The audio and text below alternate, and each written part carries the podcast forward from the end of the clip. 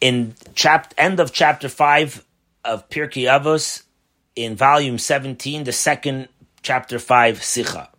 The Rebbe brings the last Mishnah of chapter 5, which is really the siyum of the entire Pirkei Avos, because chapter 6 is a Tosefta, that's a different uh, story.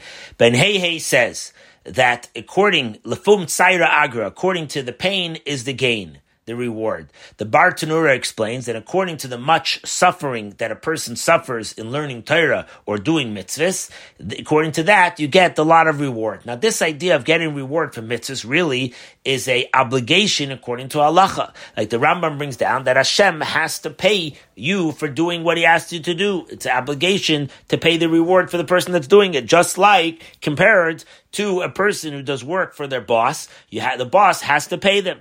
And the novelty of this Mishnah of the Tzaira Agra, that he's going to pay you according to your suffering, is not regarding the actual deed of the mitzvah. It's regarding the suffering part. And the suffering part is the addition to doing the mitzvah itself that got done. You're going to get reward for doing the mitzvah you get done. That's of course, that's halacha. But to get paid for the suffering part that was that was added to the doing of the mitzvah, for that is his statement of Lafum Tzaira Agra.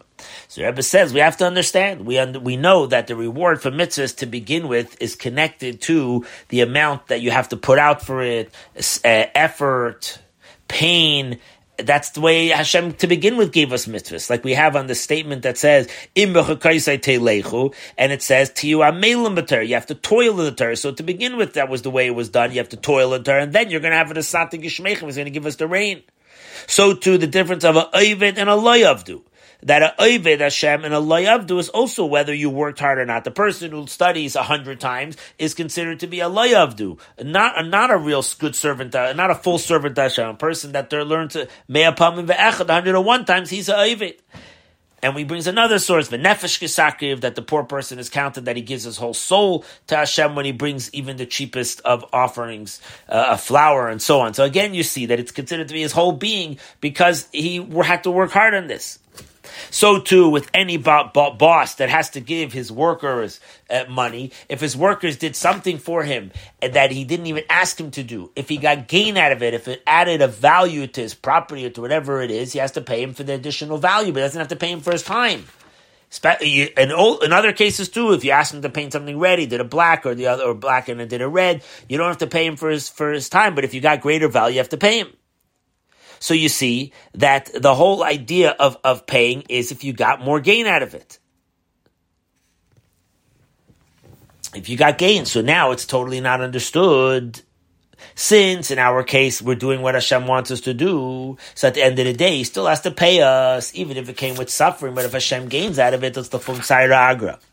Now, this idea of this above mentioned law that things that that involve effort and work for a worker to do it. That's the outcome of the work efforts that you do to fulfill your shlichus to serve Hashem.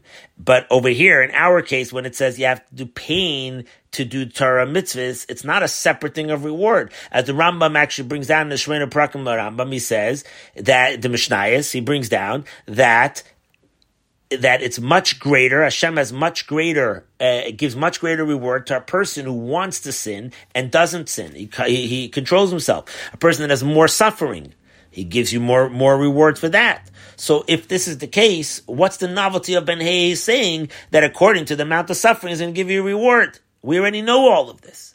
So he says you have to understand what it means according to the pain, you're going to get the reward.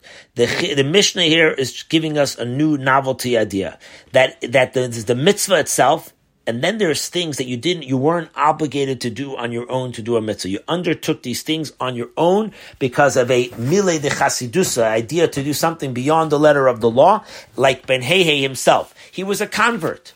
That's why he was actually called Ben Hey Hey. Hey Hey is two Hay's to his name because he gets the Hey from Avram and the Hey from Sarah, so they called him Ben Hey Hey.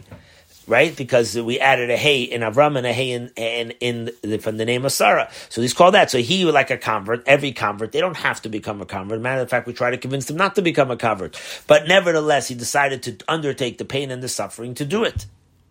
So therefore, you could think that since you undertake this reward on your own you shouldn't get reward for it, like the ger, the convert that did it. Now that's why the statement's coming to teach you, no, you went through suffering, lefum tzaira, you're getting more reward. And so too for a born Jew, that a hidur mitzvah, you undertook it on your own, you did something extra for Kedusha that you weren't required to do, you get it. And this is the idea, what it's telling you over here. That when somebody goes and works his friend's field, and the, if the boss revealed his knowledge that he's happy with the outcome, like of course Hashem would also uh, show is happy that, you know, for the extra efforts that you put in, seemingly you would have to pay him anyways. So what's this chiddush that you have to pay him according to his suffering? If that's an obvious thing. And the answer is when you take into account that his suffering is something that he did, he undertook it on his own to do a hidur mitzvah or even for a convert. And if he did it three times and then you stop doing it, you're considered to be negligent of it. So now you would think that since you're negligent, you should get no reward. That's why he's coming to tell you that you do get still reward from Tzaira Agra.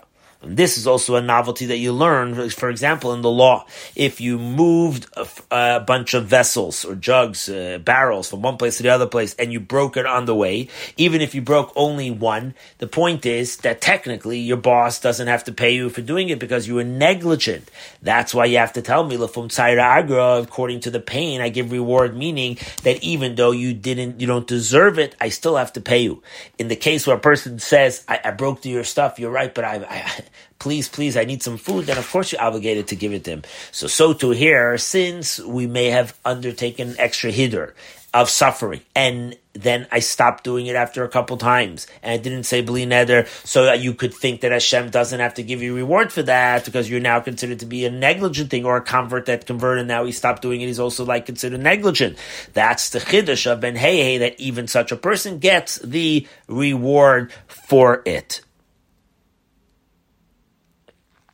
Now, even the idea to pay to, to do this work, the, the idea to pay the, the, the boss has to pay his worker is considered to be beyond the letter of the of the job, and that's only when you hired the person to do it. Meaning, the person himself doesn't have to work for you, but you hired him to work for you. But seemingly, when it comes to serve Hashem, it, it, it doesn't make sense because everybody is all about why we here. We're here to serve Hashem l'shamish kaini. Like every Jew has to say chayv lemar masay my side l'maisay When is my actions, my deeds going to reach to the, to the level of Avram Yitzchak and Yaakov? That means that my entire existence is only there to serve Hashem.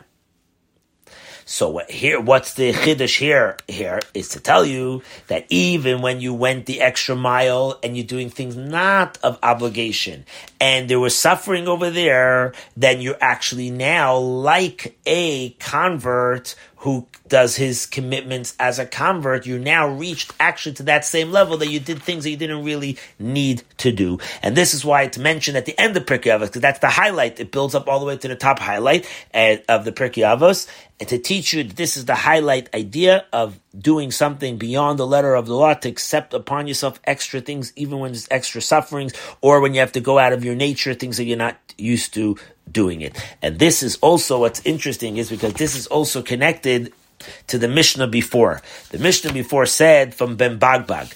Ben Bagbag said that hafachba, the hafachba, the kulobach. He said a person should toil and learn Torah. Who was this Ben Bagbag? He was also a convert. As a matter of fact, we call them Bag Bag because Bag, Beis Gimel is Gematria 5. So Bag Bag, the two fives, is the two hays. Or as other commentators say that it's hinted in his name, Big Bag Bag is Ben Ger or Ben Geyeris. The point is that even him, as a convert who didn't have to convert, or he was the son of a convert, didn't have to, nevertheless on his own undertook this extra stuff, he's telling you that you have to do and be involved in learning Torah. Since a Ben Noach knows that every guy knows that they have to learn, do the seven seven mitzvahs, the seven Shemim Hashem mitzvah and they have to know how to do it, and they're they're, they're complimented if they study the laws to know how to do it. But nevertheless, there's a big difference because when a non-Jew learns Torah, it's only the parts of the Torah to know how to learn, how to practice the mitzvah. But for a Jew, he learns Torah just because it's Hashem's Torah, not just because that's the law for him to do. And that's what the Bagbag is teaching you.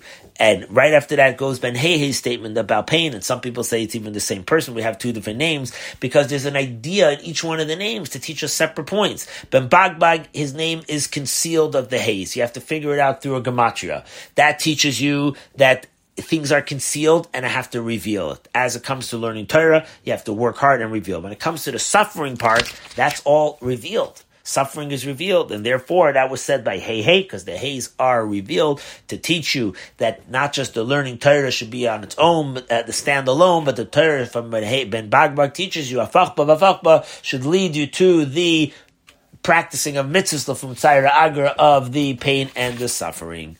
And this is a farbrengen, a, a sicha that was compiled from three different farbrengens that the Rebbe made the siyum on Pirkei in Yud Shvat, Yud Gimel, and Tesvav Shvat of Tavshon Lamed Tes. And as the Rebbe said over there in the farbrengen, he's making the siyum because it, it, the dates of Yud Shvat is around the Nasi HaDor, which is all about the Nasi of Chassidus, and Pirkei is about Milei de Chasidusa.